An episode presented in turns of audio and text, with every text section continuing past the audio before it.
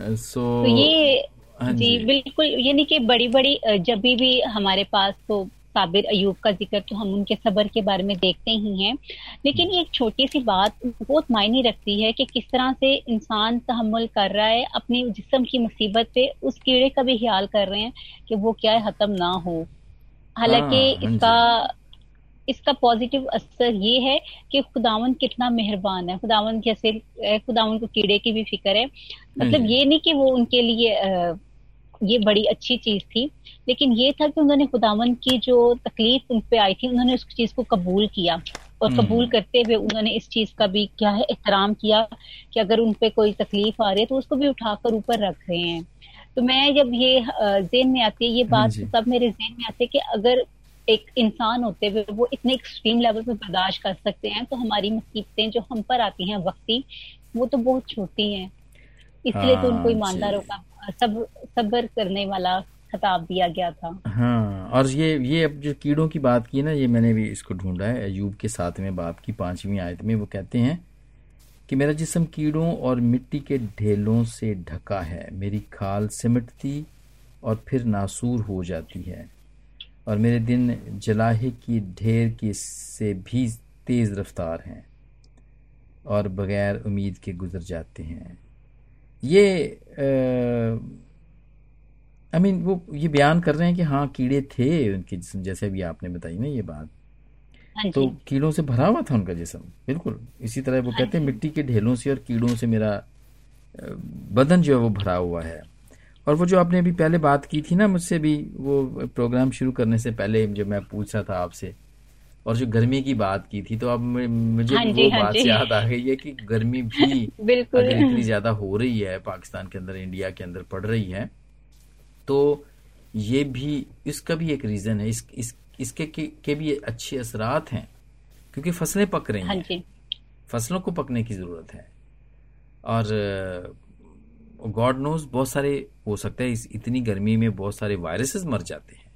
बहुत सारी जरासीम मर जाते हैं। वो ज़िंदा नहीं रह सकते हाँ इतनी गर्मी के अंदर। तो बहुत सारी चीज़ें इसमें हो सकती हैं और आप मुझे बता रही थी कि सब चीज़ें जो है ना वो खुदा से मोहब्बत करने वालों के लिए ना वो वो भलाई भलाई पैदा भलाई करती पैदा हैं। करती हैं। तो ये वो वही बात आ गई है कि कीड़े भी अगर इसमें पड़े हुए हैं जो आपको तो वो उनको फिर वापस डल रहा है और इकरार कर रहा है इस बात का और वो इसको पॉजिटिव ले रहा है। जी। इस, बात को पॉजिटिव ले रहा है। तो बहुत सारी चीज़ें मैं समझता हूँ कि हमें सिखाती हैं खुदा उनका पाकलाम हमें सिखाता है। अगर हम बड़े नेक नियति से कोशिश करें इसको सीखने की जानने की तो वो हमें सिखाता है कि चीज़ें पॉजिटिव ही हैं। अगर खुदावंद ने भेजी हुई हैं चीज़ें तो वो पॉजिटिव ही हैं। चाहे हाँ वो दुख है तकलीफ़ है बीमारी है और चाहे वो नहीं है फिर भी वो उसको पॉजिटिव ही लें आप।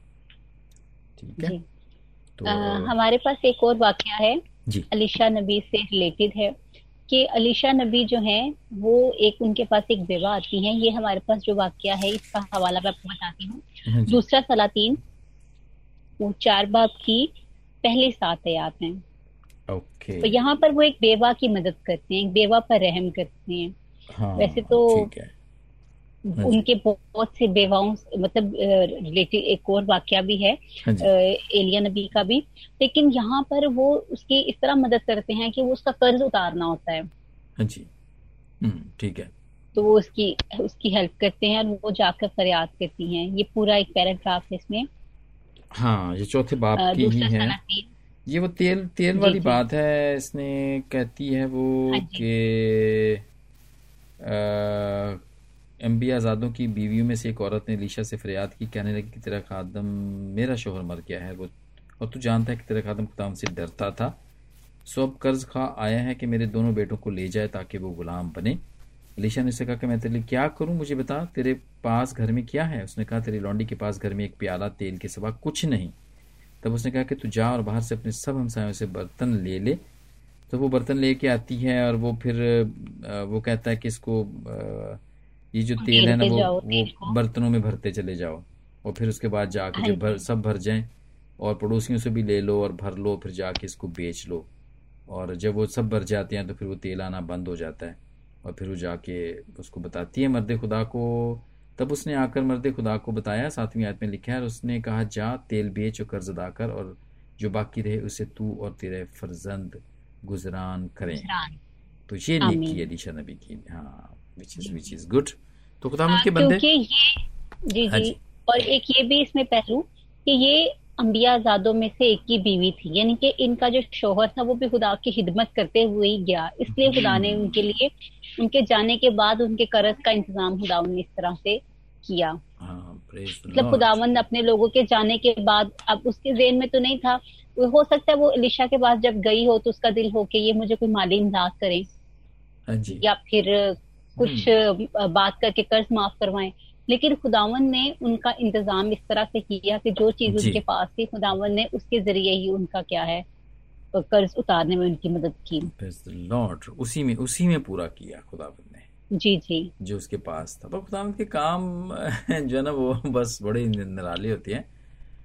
और कभी कभी हम ये सोचते हैं कि शायद जो मेरे पास है वो बहुत थोड़ा है। और थोड़ा है और इससे गुजारा नहीं हो सकता। लेकिन जी। आप यकीन करें ज़िंदगी के अंदर बहुत सारे लोगों की ज़िंदगी के अंदर ये गवाहियाँ हैं और जितने भी आप सुन रहे हैं वो इसको याद भी कर सकते हैं। जी। अपनी अपनी सारी उन गवाहियों को याद भी कर सकते हैं कि थोड़े में ही बरकत है। ज़्यादा तो पहले ही ज़्यादा होता है। लेकिन जो बरकत थोड़ी है जो चीज़ थोड़ी है बरकत उसी में पड़ती है। आप अपनी ज़िंदगी में ज़रूर झांके। थोड़े में खुदावंद ने ज़रूर आपका आप आप आपको बरकत दी होगी। आपकी ज़िंदगी में ऐसा हुआ होगा। कभी आपने कोई कोई बिल्डिंग बनानी बनानी बनाई होगी जो खुदावंद ने थोड़े में आपका इंतज़ाम किया होगा या कोई शादी ब्याह करना होगा आपने या किया होगा तो खुदावंद ने थोड़े में आपका इंतज़ाम किया होगा। ऐसी बहुत सारी बातें बहुत सारे वाक़ बहुत सारी टेस्टमनीज हैं और दी जा भी दी दी भी जा सकती हैं। लेकिन ये ये ऐसा होता है। जब खुदावंद की मर्ज़ी हो और खुदावंद के सामने हम झुकें उससे मांगे तो वो थोड़े में ही हमारा गुजारा करता है। और गुजारा नहीं करता बल्कि सब कुछ ही करता है वो। सब कुछ ही करता है पूरा करता है और उसके बाद भी बचा देता है। हाँ जी। जी और क्योंकि ये कर्ज अदा करने के बाद तक भी उनको उन्होंने कहा कि कर्ज जब अदा हो जाएगा तो बाकी अपने खानदान के लिए बाकी गुजरान दो। हाँ बाकी तो उससे गुजारा करना। तू और तेरे फर्जंद। तो बड़े ज़बरदस्त बड़ी ज़बरदस्त है ये ये सिस्टम मिसाल। ये अलीशा नबी की थी। अच्छा तो ये तो है मेरा मेरा ख्याल बहुत सारे और भी होंगे पुराने अहदनामे के अंदर। ऐसा नहीं है क्योंकि ये तो भरा पड़ा हुआ है। पा, पाकलाम तो नेकी करने वाले और जुल्म करने वाले और हर किस्म के लोगों से भरा हुआ है। लेकिन बस बात वही आ जाती है कि हम क्या सीखते हैं। और आज हम वैसे भी मुख्तसर तौर पे ये सारी चीज़ें हम सीख रहे हैं। तो हम नए अहदनामे में आप मेरे ख्याल हम चले जाएँ अभी तो थोड़ा सा नए अहदनामे को भी कवर कर लें। नहदमा हाँ में हम देखते हैं सबसे पहले मसीह यस्सु की के बारे में मतलब उनका जितना भी सारा दौर मसीह यस्सु का ही है मत्ती से जैसे हम आगाज़ करते हैं। तो मुकदस मत्ती की अंजील है उसका पाँच बाप और उसकी सात आयत में है कि मुबारक है वो जो रहम दिल हैं क्योंकि उन पर रहम किया किया जाएगा। जाएगा। ये मैं ढूंढ रहा था ये पहाड़ी आवाज़ है ना ये। जी जी। मुझे आ नहीं रहा था ये। लेकिन थैंक यू वेरी मच आपने मेरी मदद की इसमें। हाँ जी। ये अ, रहमदिली की बात है ना देखिए इस पर फिर रहम किया जाता है। यहाँ पर खुदावन ने ओपनली सबको बता दिया है कि अगर आप रहम करेंगे तो आप पर भी क्या रहम किया जाएगा। हाँ। और आप अगर कोई हस्ती हैं या आप कोई हस्ती नहीं हैं तो फिर भी हम पर हम अगर मुबारक होना चाहते हैं खुदावन ने हमारे लिए एक टिप दे दिया है कि आप भी मुबारक के सकते से अगर आप रहम करना चाहिए क्योंकि मसीह की जात में तो रहम ही रहम था। और एक तमसील आगे से देखते हैं नेक सामरी के बारे में यस कि नेक सामरी हाँ। का हाँ जी बड़ी मशहूर है ये। नेक सामरी का ज़िक्र बाइबल में बहुत मशहूर है रहम दिली और नेकी के हवाले से। और उसमें ये है हमारे पास मुकद्दस लूका की अंजील है। दस बाब की बत्तीस आयत में है। मुकद्दस मत्ती की अंजील में भी इसका ज़िक्र है। हाँ जी यूहन्ना में भी होना चाहिए। हाँ जी। दस बाब और अ, मुकद्दस लूका की अंजील दस बाब की बत्तीस आयत में। हाँ जी। एक मिनट में और इसको देखूँ यूहन्ना जी की जी। दस बाब की ए, मुकद्दस लूका की अंजील दस बाब की बत्तीस आयत में। नहीं यूहन्ना के अंदर नहीं मुझे मिला। आप दूसरा मुझे बताएँ कौन सा है? मुकद्दस लूका की अंजील। हाँ उस हाँ जी सॉरी लूका का कौन सा चैप्टर है? लुका चैप्टर टेन और सॉरी मैं यूहन मुकद्दस यूहन्ना में मैं ढूंढ रहा था जी मैं। जी। हम सॉरी ये होगा ये- मतलब सारे गॉस्पल्स में हु, हुआ जी, है। शागिर्दों ने अपने अपने तौर पे इसको बताया है ये बात। जी। नेक सामरी हाँ जी है नेक सामरी दस हाँ। बाब की पैंतीस आयत से पच्चीस आयत जी जी। हाँ जी। ठीक है। तो मसीह ने ये इसकी तमसील दी है यहाँ पर नेक सामरी का पूरा वाकया चूँकि हम बहुत दफ़ा इसके बारे में सुन चुके हैं। लेकिन इसमें जो हमारे लिए गौर करने की बात है इसमें तीन तरह की पर्सनैलिटी का ज़िक्र किया गया है। तीन पर्सनैलिटीज को इसमें डिस्कस किया गया है। एक बताया गया अगर हम इसको देखना शुरू करें तीस आयत से इस पूरे वाक्य को। हाँ जी। हाँ जी तीस आयत से मैं इसको पढ़ता हूँ। यसु ने जवाब में कहा कि एक आदमी यरूशलेम से यरू की तरफ़ जा रहा था कि डाकुओं में घिर गया। उन्होंने इसके कपड़े उतार लिए और मारा भी और मुआ छोड़कर चले गए। इतफाकन एक काहिन जो पहला कैरेक्टर है उसे राह में इतफाकन एक काहिन उसी राह से जा रहा था और उसे देखकर कुतरा कर चला गया। यानी उसने अगर इस इस आदमी को जो पड़ा हुआ था बेचारा दमुआ वो। केयर नहीं की चला गया। इसी तरह एक और लावी इसकी जगह आया वो भी इसे देख कर कुतरा कर चला गया। ये दूसरा करेक्टर है लावी का लेकिन एक सामरी सफ़र करते करते वहाँ आ निकला उसे देखकर उसने तरस खाया। और उसके पास आकर उसके जख्मों को तेल और मैं लगाकर बांधा और अपने जानवर पर सवार करा के सराय में ले गया। उसकी खबर और खबरगिरी की। हाँ जी। ग्रेट तो बिल्कुल। हाँ ये दो जो करेक्टर ऊपर वाले हैं ये तो सबसे बड़े अहम थे यहूदियों के उस मुआशरे के अंदर। अभी भी बड़े अहम हैं ये। काहिन बिल्कुल। और लावी हाँ जी। दोनों दोनों बड़े ज़बरदस्त हैं वो। हम्म? जी। लेकिन उसके हाँ बावजूद भी उन्होंने इसको उस पर रहम करना पसंद ना किया। हाँ तो जो सीखने की बात यहाँ पर मिलती है कि अगर हम जैसे हमारे पास अभी बख्शिश है मसीही होना शाही खानों का फिरका हम इसको क्लेम कर सकते हैं हम रिसीव करते हैं सारी ब्लेसिंग्स को। लेकिन हम ये ना सोचें कि ये सब कुछ हमारे पास आ गया है क्योंकि सम टाइम हम लोग हाँ उसके उसको नहीं ले सकते। इन चीज़ों को हम लोग इससे दूर हो जाते हैं अपने किसी ना किसी वजह से। काहिन ने और लावी ने अगर उसको छोड़ा होगा तो उन्होंने क्या सोचकर छोड़ा होगा? कि मे बी हमारे कपड़े ना गंदे हो जाए या मे बी उनके पास टाइम ना हो या कोई और वजह हो सकती है। लेकिन एफर्ट करना जो एफर्ट इंसान करता है वो नेकी को हासिल कर लेता है। बिल्कुल वैसे जैसे हमने अपने इस प्रोग्राम का आगाज़ किया था जिस औरत से फराउन की बेटी शहजादी से कि वो ईमानदारों में से नहीं थी। वो खुदा की जमात में से नहीं थी। इसी तरह जो नेक सामरी का ज़िक्र क्यों उसको नेक कहा गया? क्योंकि वो क्या है वो जमात का उस बंदा नहीं था। बल्कि सामरी कौम को तो अच्छा ही नहीं समझा जाता था। हाँ उनको नीच को करार दिया जाता था। लेकिन उसने नेकी का जो मौका मिला उसको गवाया नहीं। उसको उसने पकड़ लिया। तो मैं हम्म, समझती हूँ कि ये जो हमारे लिए ये बात है कि अगर हम उस मौके को पकड़ ले तो हमारे नाम के साथ भी नेक लग सकता है। हम्म ठीक है। हम्म। अच्छा ये मैं एक्चुअली पिछले दिनों में भी ऐसा ही हुआ कि ना मैं देख रहा था और ये जो दिन भी पीछे गुजरे हैं खुदाम यीशु मसीह के दिनों जी, में जी। तो उन्होंने उन्होंने भी ऐसा ही मतलब बीच में कहा कि उनको उसके शागिर्द कहते हैं कि उन्होंने जाना था वहाँ से गलील जाना था तो वो सामरिया बीच में पड़ता था तो हाँ वो चाहते थे कि क्योंकि ये लोग अवॉइड किया करते जितने भी यहूदी हैं ना अवॉइड किया करते थे वो नहीं जाया करते थे सामरिया में से होके नहीं जाया करते थे या सामरी लोगों से नफरत किया करते थे एक तरह से।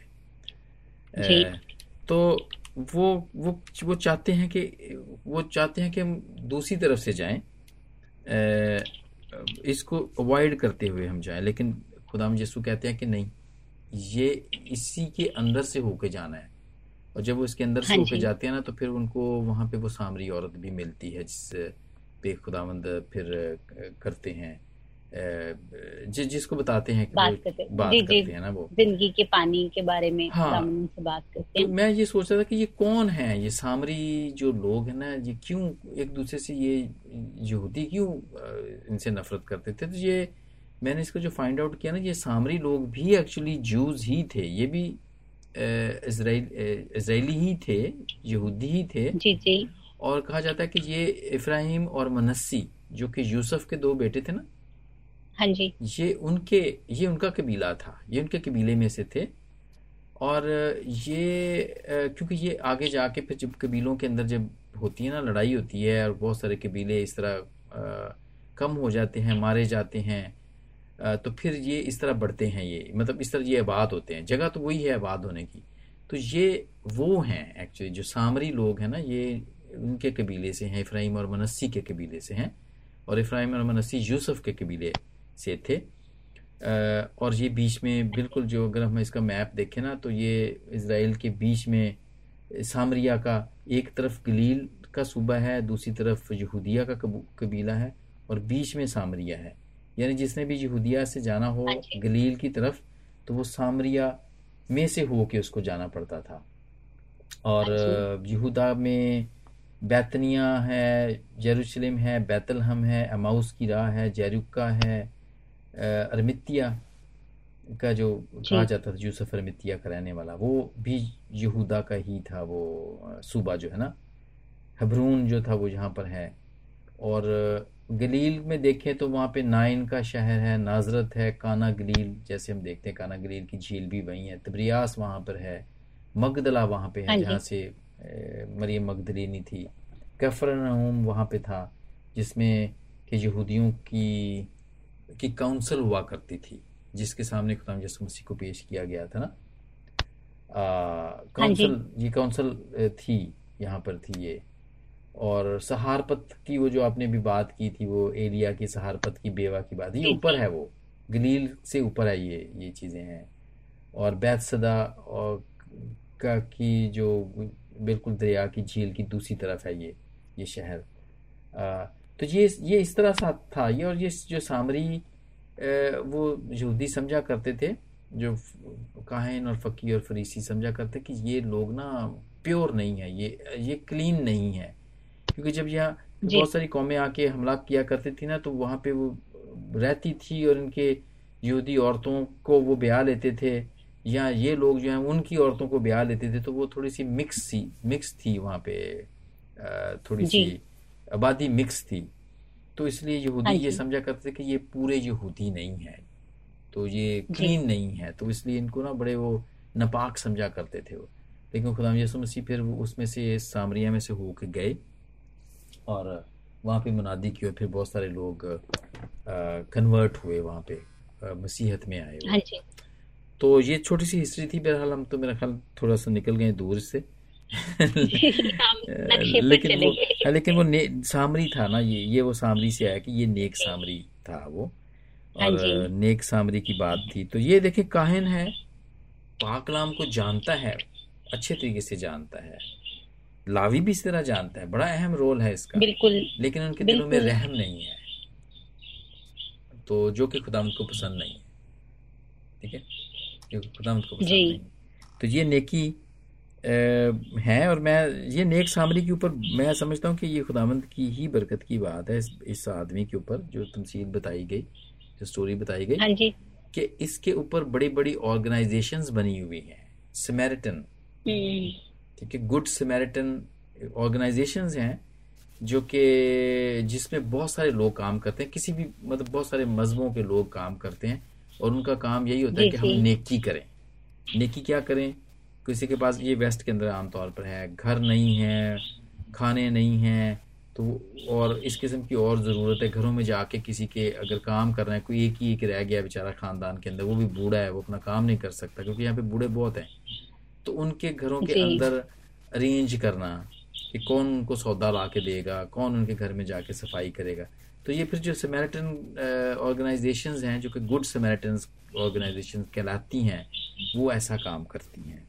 देखिए कैसी बरकत हाँ की बात है। नेक सामरी की तमसील से इन लोगों ने ये एक पिक किया है और उसको एक ऑर्गेनाइजेशंस बनाई हैं जो कि जाके काम करती हैं लोगों के क्योंकि खुदावन की जो मुनादी थी यसु मसीह की मुनादी तमाम कौमों के लिए थी। अगर मसीह यसु इनका हो सकता ज़िक्र ना करते तो आज ये कौम को इतनी इज़्ज़त ना मिल सकती। ऑफ़ कोर्स या ये जो ऑर्गेनाइजेशन है ये बना नहीं सकते।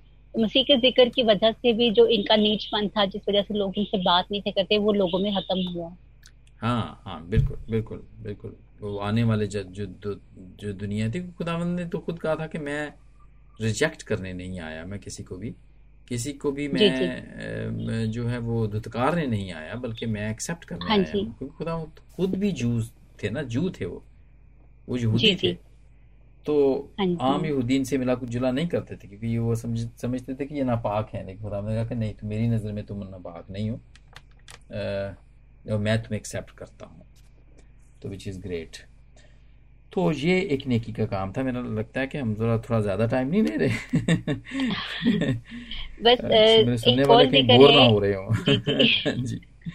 अच्छा इसको जल्दी आपको जब भी हम कलाम में भी लिखा है अगर बाइबल की बातें बयान की जाती तो दुनिया में जगह नहीं रहती। हाँ हाँ जी हाँ जी हाँ जी हाँ हम तो बयान कर रहे हैं इसका।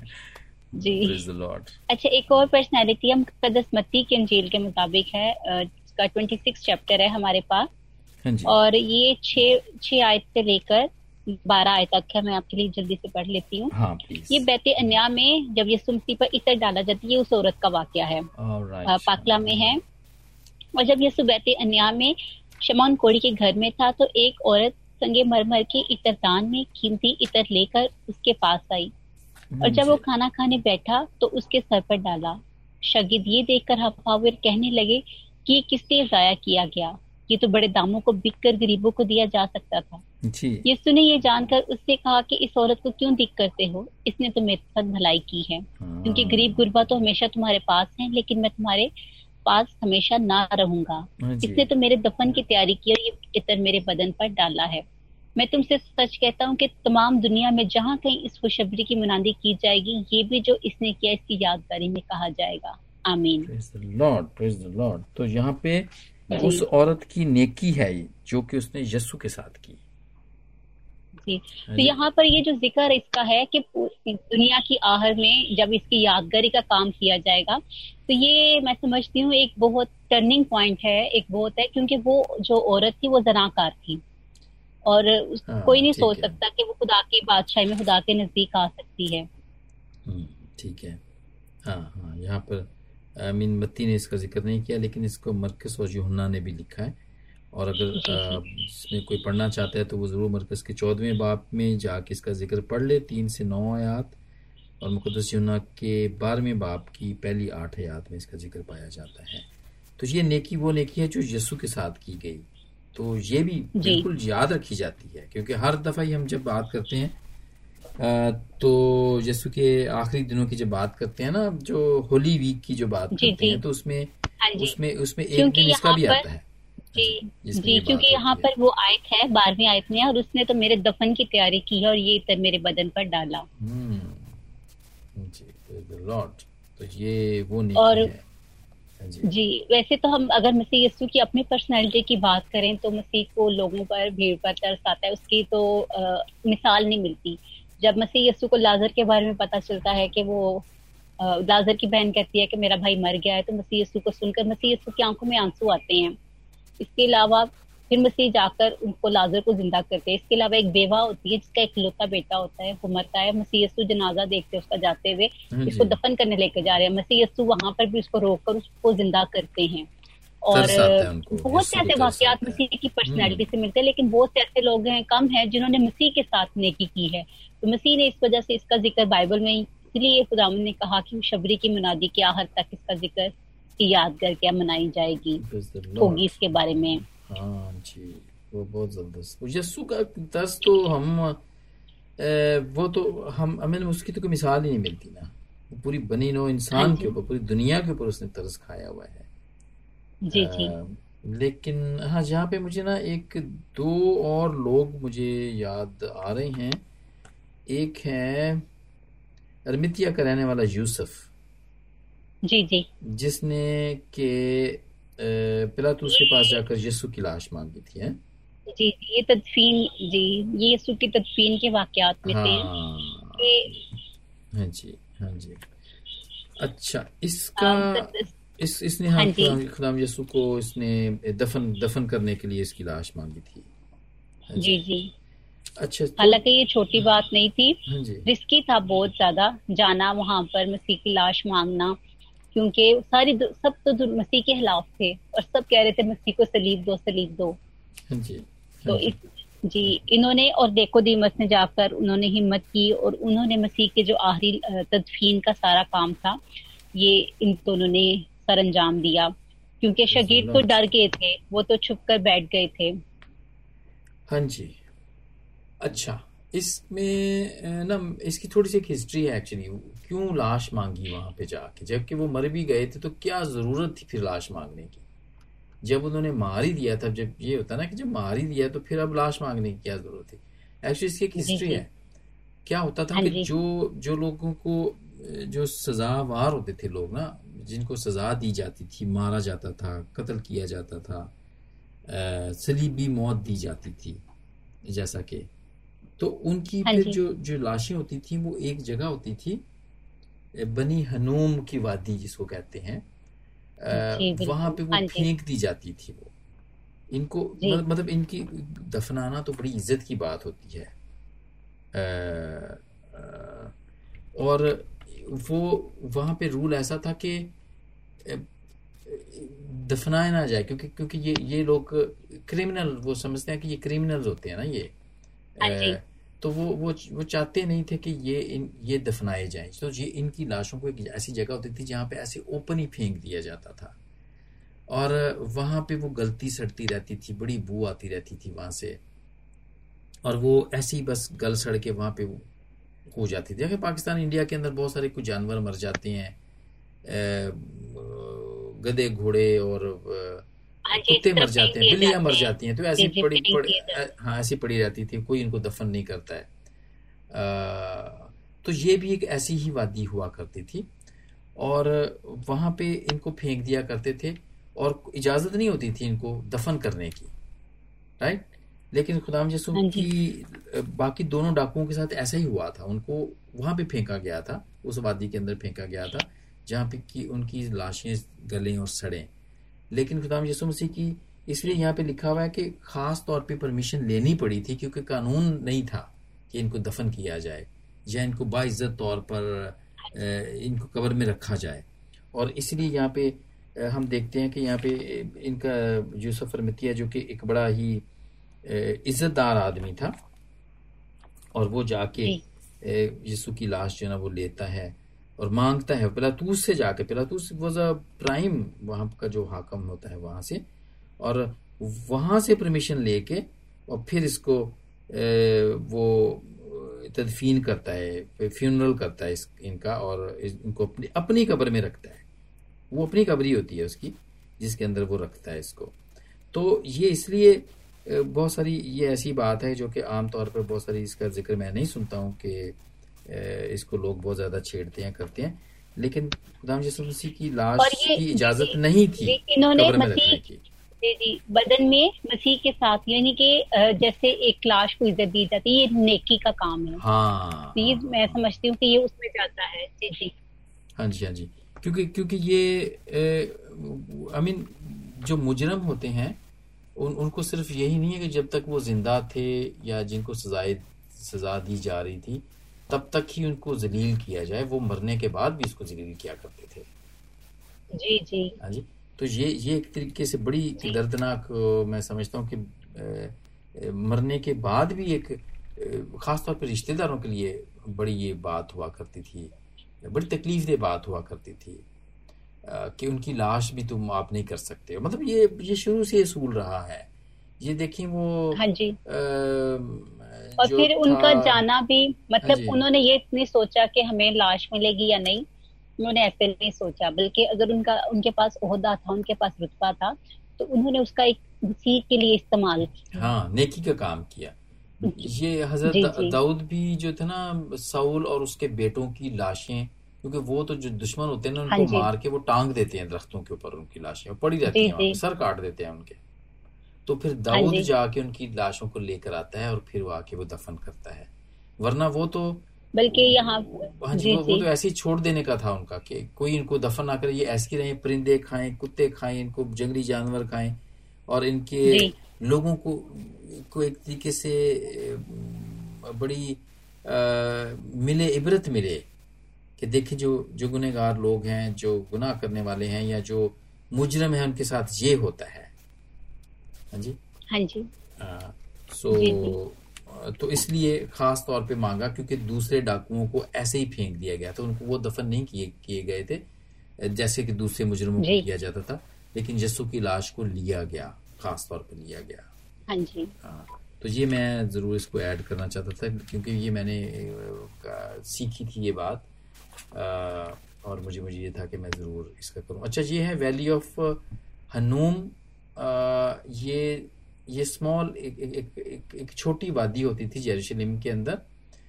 और इसका ज़िक्र जर्मिया के सातवें बाब की इकतीसवीं आयत में है उन्नीसवें बाब की आ, दो और पहली दो और छः आयत के अंदर। भी ये पाया जाती है ये ये वादी वो थी जिसके अंदर ये ये इनको फेंका जाता था। मैं ज़रा देख लूँ अगर आपके पास थोड़ा सा टाइम है तो हाँ जी हाँ जी ज़रूर। वैली ऑफ़ इसकी ये क्या करते क्या थे इसके अंदर? क्योंकि मैंने थोड़ा सा इसके बारे में सुना था और पढ़ा था तो, तो लेकिन वो बात पुरानी हो गई है। लेकिन मैं चाहता था कि मैं ज़रा थोड़ा सा इसके इसके बारे में फिर मैं थोड़ा सा पढ़ लूँ। जर्मिया का सात इकतीस है? और ये मतलब ये ये पुरानी बात थी। ये ये कोई नई, वो नहीं थी कि यस्सु के ज़माने में ये बात शुरू नहीं हुई थी, बल्कि ये उससे पहले की बातें भी थी, कि मुजरमों के साथ वो ऐसे ही किया करते थे, या जो मुखालिफ दुश्मन हुआ करते थे। और ये ये एक तरीके से कानून था ये। और इसीलिए जाके उसने यूसुफ, अरमितिया के यूसुफ ने जाके पिलातूस से पूछा ये, हाई अथॉरिटी से ये, इस बात की परमिशन ली कि वो इसको दफन करने की इजाज़त दे। हाँ जी, क्योंकि वो इज़्ज़तदार था, अमीर भी था, इज़्ज़तदार भी था तो फिर इसलिए उसको इस बात की इजाज़त दी गई। यानी कि वो एक अच्छी रुतबे वाला इंसान था वो। हाँ जी, सातवां बाब यर्मिया का और उसकी इकतीसवीं आयत में। हाँ जी। इसलिए कि बनी यहूदा ने मेरी नज़र में बुराई की। खुदा फरमाते हैं, उन्होंने इस घर में जो मेरे नाम से कहलाता है, अपने मकरू हाथ रखी ताकि उसे नापाक करें। और उन्होंने और उन्होंने तोहफत के ऊँचे मुकाम बनी हनूम की वादी में बनाए, ताकि अपने बेटों और बेटियों को आग में जलाएँ, जिसका मैंने हुक्म नहीं दिया और मेरे दिल में इसका ख्याल भी ना आया। तो ये ये बिन हनूम की वादी है वो, जिसके अंदर वो फेंका करते थे और ये ये जो ये ये जो जो यहाँ पर जो जर्मिया जो कह रहा है ना ये बेटों और बेटियों को आग में जलाया। तो ये वही हाँ है जो जादू टूने वाली बातें हैं और बुत परस्ती है वो वो वाली बातें हैं जो वहाँ पे होती हैं होती हैं। इस इस वादी के अंदर हुआ करती थी वो। लेकिन ये लोगों की लाशों को भी वहाँ पे ऐसे फेंक दिया करते थे। जो कि मतलब इसी काम के लिए होती थी वो। मुजरिम जो होते हैं थे और उनको हाँ सजा के बाद। हाँ हाँ हाँ दफनाना नहीं है उनके लिए हुक्म था कि वो दफनाना जी, जी. उनको दफनाना नहीं है उनको उनकी लाशों को भी जलील करना है। ठीक है? हाँ जी। ऐसी ऐसी खतरनाक मतलब कि ये ये थी ये ये ये बात थी ये। हाँ हाँ। अच्छा इस बनी हनूम की जो वादी है सॉरी मुझे फिर से याद आ हाँ गया सॉरी मैं इसी अच्छा, से अच्छा, निकल नहीं पा रहा हूँ मैं। इसको एक मिनी जहन्नम भी कहा जाता है। हाँ क्योंकि ये इसमें जितनी भी वो जादू टूने वाली बातें जो थी ना वो इसमें वो होती थी। और ये जेरूशलेम से एक साइड के ऊपर ये ये है ये वादी। जिसके अंदर इसका ज़िक्र मैं मैंने भी इसको डाला है। एक्चुअली तो मुझे ये ना ये नज़र आ गई ये हेल ऑन अर्थ इसके बारे में लिखा हो कि हेल ऑन अर्थ ये ऐसी थी ये। ठीक है? तो ये बनी हनून इसका ज़िक्र मतलब कि मैं इसकी तस्वीर देख लूँ थोड़ा सा मैं जब इसकी ज़िक्र छिड़ा हुआ है तो मैं समझता था कि इसको हम देख लें कि ये जो लोग ख़ास तौर पे इसराइल के अंदर जाते हैं ना तो अगर वो जाते हैं तो वो ज़रूर देखते होंगे। जेरूसलम से और बैतल हम के तकरीबन बीच में ही है ये। ये ये वादी हाँ ये है जहाँ पे ये इसको कहा गया है कि ये हेल ऑन अर्थ है ये यानी जहन्नम है। इत, इतनी मतलब ये गंदी और इतनी नापाक हुआ करती थी जहाँ पे ये सारे मुर्दार चीज़ों को फेंका करते थे। आ, तो ये है इसका। सो so, मैं समझता हूँ कि दिस इज़ ग्रेट कि ये सारे लोग जितने भी चीज़ें हमने मसीहत को लेकर तो बहुत से जैसे मसीह के बारे में और आगे रसूलों की हम मेहरबानियाँ देखें उनकी भी देखें तो उनका हाँ बहुत सा काम रहा है। लेकिन उसके अलावा आज के दौर में जो सबसे बड़ी एक मसीहत की एक मिसाल नज़र आती है वो हमारे पास मदर फ्रीजा हैं। बेशक वो जा चुकी हैं लेकिन बहुत से लोग उन्हें फॉलो कर रहे हैं। उन्होंने बिल्कुल वैसे हिदमत की जैसे खुदा चाहते थे। हाँ बहुत अच्छे और रेहम दिली और तर्ज दिली से उन्होंने अपनी सारी हिदमत निभाई। तो एक लिविंग लेजेंड मतलब अभी तो वो नहीं है लेकिन जब वो थी तो बहुत से जो लोग थे वो उन जैसा बनना चाहते थे और उनके नाम पे बहुत सी ऑर्गेनाइजेशन है वो जा भी चुकी हैं तो लोग उनके कामों को याद करते हैं। तो ये बहुत तरक्की और बहुत कामयाबी की बात है कि उन्होंने मसीह की तलीमत को एज इट इज़ लिया हाँ और उससे अपनी खिदमत में पूरा किया। तो चले दिस गेट और इसके अलावा मैं समझता हूँ कि और भी बहुत सारी चीज़ें हो सकती हैं लेकिन चूँकि हमारे पास वक्त भी इतना ही है कम है और हमने इनफ सीखा है आज और इसके बाद ज़रूर नया प्रोग्राम लेके एक दफ़ा फिर हम हाजिर होंगे। हाँ सिस्टर और thank you very much sister Ruth आप आई और आपने आ, आ, मेरी भी मदद की सीखने की में और इसके साथ साथ आपने मेरे सुनने वालों की भी मदद की कि वो उन लोगों के बारे में सीखें जो तरस खाते हैं और खुदावंद का वो पहाड़ी बाज मुबारक है वो जो वो जो वो जो तरस खाते हैं। हाँ जी वो भी आपने हमें बताया जिससे मुझे भी बरकत मिली। और यकीन हमारे सुनने वालों को भी बरकत मिली और मैं आपसे दरख्वास्त करूँगा कि आप हर तरह की तरह आप एक दफ़ा फिर इस प्रोग्राम को अपनी दुआ से हाँ जी। थैंक यू कदूस कदूस पास में आसमान के हालिफ मालिक सजद आसमानी बाप है। खुदावन तेरे नाम का शुक्र तेरे नाम की तारीफ़ करते हैं। इस मौका के इस लम्हा के लिए खुदावन कि जब है खुदावन तेरे नाम से हमने उन लोगों के बारे में सीखा जिसको खुदावन तूने अपनी खूबी तर्ज में से खुदावन नवाजा। है खुदावन ये सुना सी तेरी खूबियाँ खुदावन इस कदर बुलंद है, तेरी शफकत और तेरी कुदरत इस कदर बुलंद है कि अब उसके दराक पर नहीं पहुँच सकते, ना उसे लफ्जों में बयान कर सकते हैं। लेकिन हम आपको शुक्रगुजार है, आपने हमें इस काबिल बनाया। और जो कुछ हमने आज के पैगाम से सीखा ए खुदावन तेरी बरकत चाहते हैं हमें और सुनने वालों को, सबको ए खुदावन बरकत दे, तेरे बंदा के लिए तेरे शुक्रगुजार हैं। जिस तरह ये तेरा काम फैला रहे हैं खुदावन है खुदावन ने इसी तरह और सरफराज कर। और इनके वसीला से और ज़िंदगी बच्चे और इस प्लेटफॉर्म के लिए सब नेट रेडियो की टीम को और सारे प्लेटफॉर्म को तेरे हाथ में देते हैं, ताकि यह खुदावन इस तरह आगे बढ़ता जाए और तरक्की करता जाए। और यह खुदावन हम अपने लिए और अपने सब सुनने वालों के लिए अपील करते हैं कि खुदा अपने रहम और तर्ज की रूह हमें डाल, ताकि खुदावन जहाँ भी नेकी का मौका हो, जहाँ भी है खुदा तेरे नाम के लिए खुदावन कुछ करने का मौका हो, हम खुशी से कर सके और अपने आप को तेरे जलाल के लिए इस्तेमाल करवा सकें। मांगते पाते हैं तेरे बेटे अपने खुदा यसु मसीह के सिला से। आमीन। खुदावंद बरकत दे सब सुनने वालों को भी। खुदावंद इस प्रोग्राम के वसीले से बरकत दे। और अगर हमें कोई कांटेक्ट करना चाहता है कोई बात ऐड करना चाहता है कुछ बताना चाहता है तो ज़रूर हमारे जितने भी कॉन्टैक्ट्स हैं उनके ज़रिए से वो आ, हमें बता सकता है। तो गॉड ब्लेस यू खुदावंद आपके साथ हो और आपको बरकत दे। आपके साथ भी। आमीन। आमीन। आपके साथ भी।